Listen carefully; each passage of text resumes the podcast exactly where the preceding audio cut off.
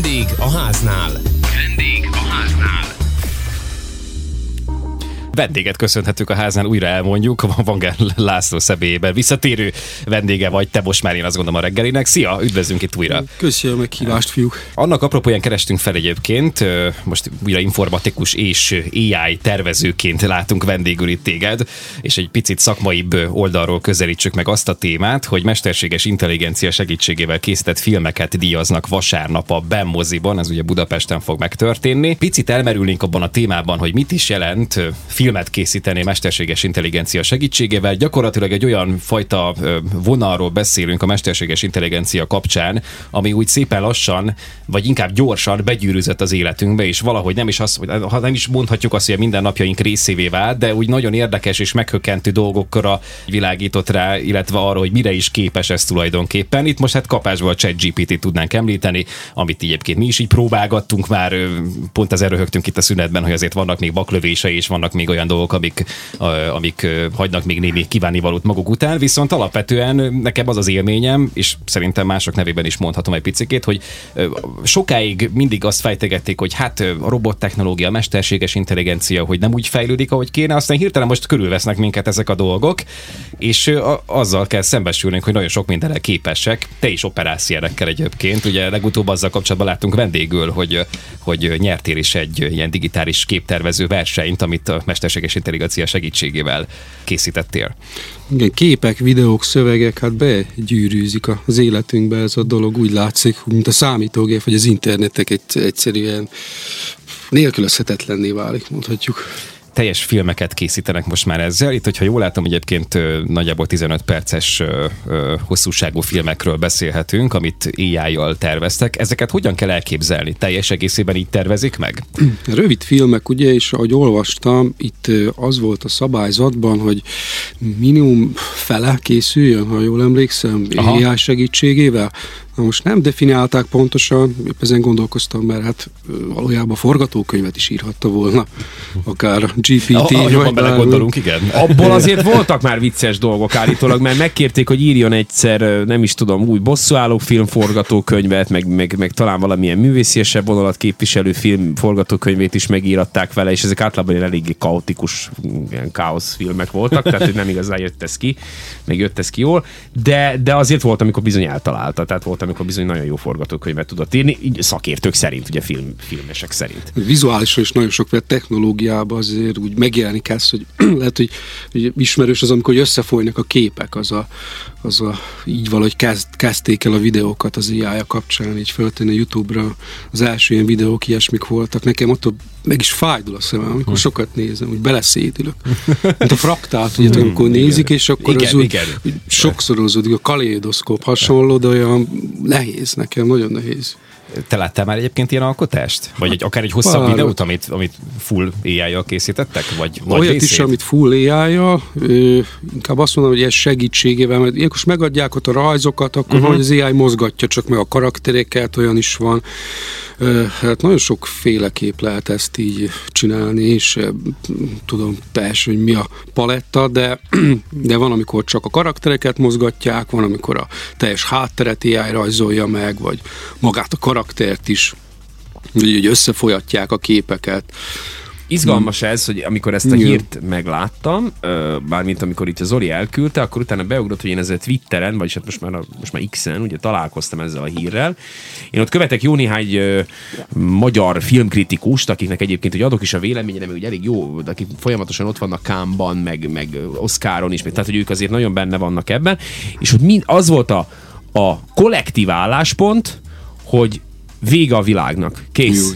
Jött az AI film, és ezt azonnal be kell tiltani, be kell szántani, és sóval behinteni, és vége.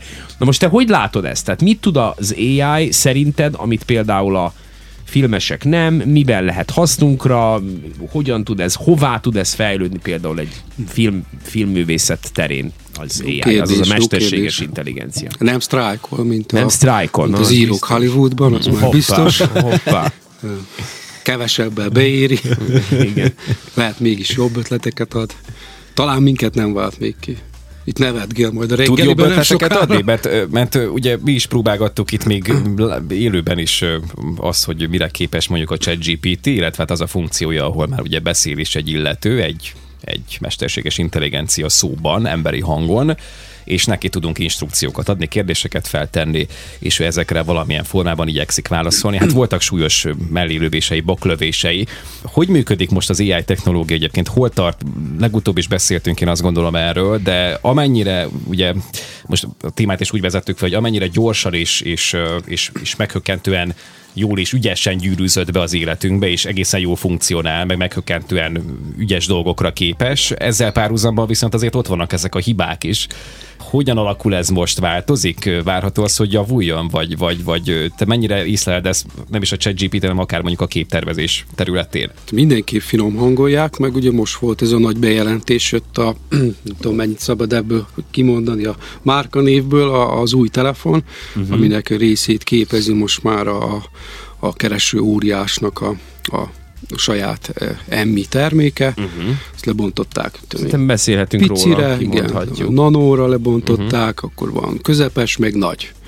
És akkor ezeket már lehet próbálgatni, azért sokkal pontosabb, jobb válaszokat ad. Én most azt használom egy ideje, egy Gemini, ugye? És tényleg segítség tud lenni. Gyakorlatilag odaadtam neki 1000 millió dokumentumot, hogy nézzem bele, kicsit rendszerezzem, mondja nekem, hogy mik vannak ott, meg bizonyos témákat emeljen ki, és foglalja össze, és fűzze össze a dokumentumokat. Meg nyomtassa ki főzön egy kávét, és... De megcsinálta? Egy részét, igen. Nem tudja kezelni még a dokumentumokat, de hát ez is folyamatban van, ezeket most már ügynököknek hívják, agentnek hívja őket a szakma. Bill Gates ezt a fogalmat vezette be még 20 pár évvel ezelőtt. És ez azóta, most kiállt az időpróbáját. Ki most kezd úgy belendülni. Gyakorlatilag egy olyan programról van szó, ami programokat menedzsel, irányítgat, megmondja nekik, mit csináljanak, és ennyi.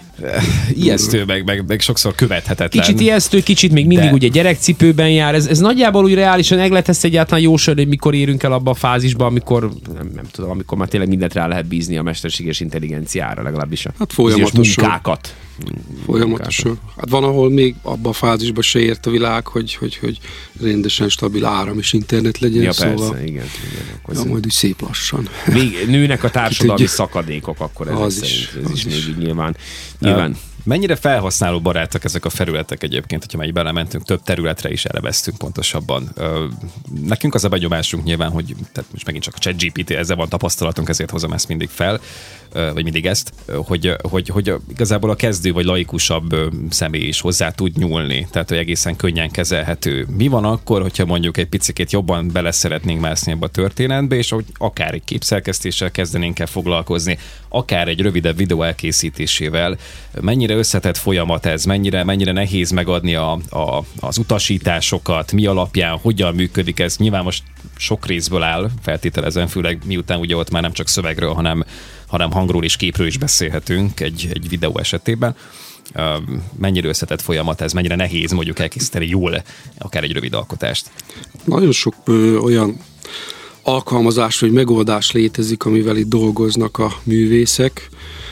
A Gemini esetében ők ezt multimodális információnak hívják, talán ez a nagy változás a többiekhez képest, hogy egyszerre kezelik megértésben a hangot, a képet, a szöveget, és ők ezt így nevezték el, hogy multimodális információ, hogy ez pont honnan ered, én se tudom, de már egy ideje használják, és az elejében még bonyolult, ugye, de minél inkább meg gépigényes a folyamat, de nagyon nagy energiákat fordítanak arra, hogy ez egy egyszerű felület legyen. Sokkal egyszerűbb használni, mint a telefonodat, vagy előtte a számítógépedet, vagy gyakorlatilag beszélsz hozzá, és megért. Még hogyha tájszólásba beszélünk is, vagy rossz helyesírásra írunk.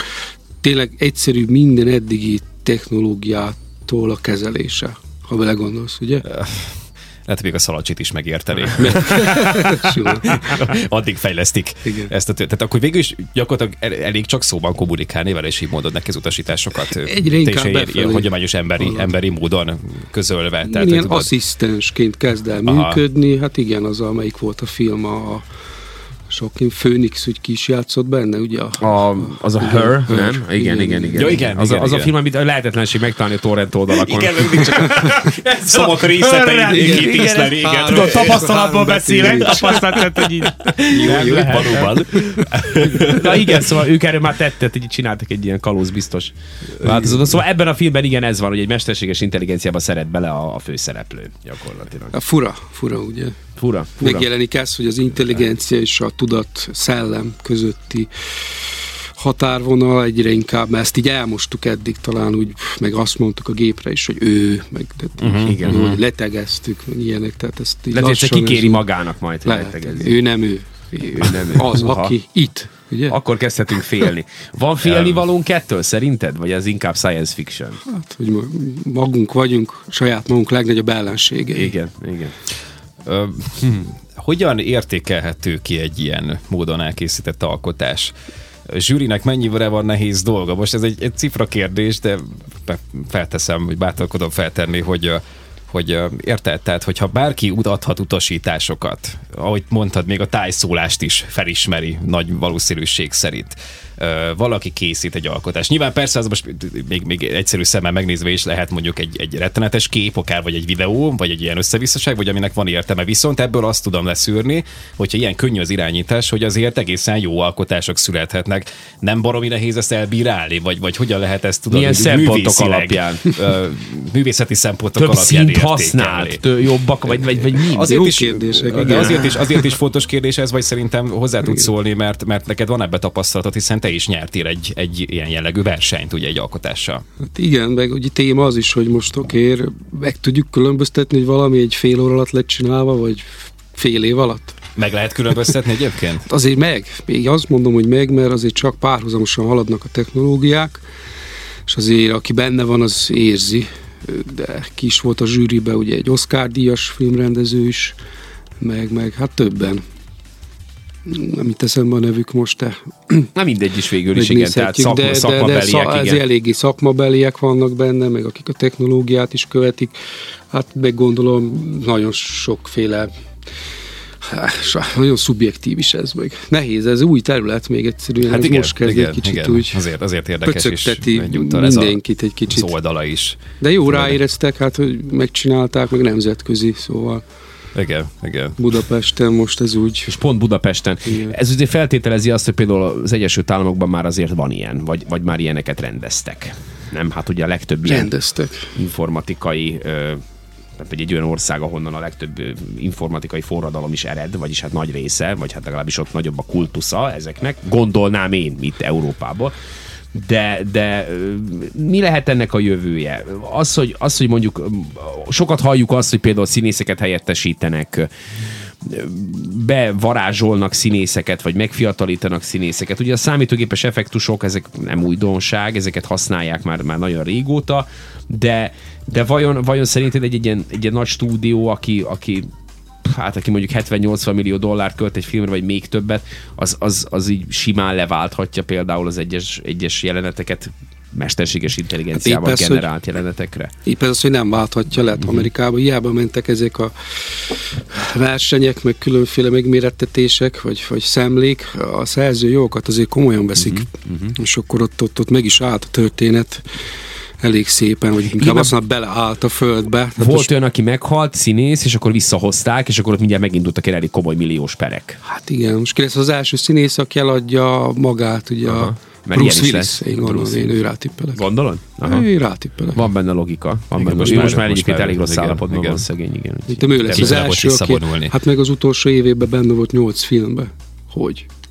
Ja, igen. Ez mondjuk érdekes. Ez egy összeesküvés elmélet, hogy. Na, hát besegítettek hologrammal. Használják egyébként a különböző effektusok, meg látványelemek kialakításához az AI-t, vagy ez különbözik a CGI-t? Kicsit én keverem egyébként, teljesen laikusként kérdezem most ezt. Picit mindenben használják. A lényeg a gépi tanulás, meg az intelligencia, és mindenben egy pici segítség. Abba is, hogy most a ledeknek a világításának, a fényerejétől kezdve a mindenféle dolog áramellátás optimalizációja. Tehát tényleg mint az informatika, mint az internet. Mindenbe beleszüremlik. És kérdezik egy nagyon nehezet, szerinted Szerbiában mit lehetne megváltoztatni és jobbá tenni a mesterséges intelligenciával? Társadalom. Igen, igen. Reméljük. De hogy azt komolyan, vagy milyen értelemben?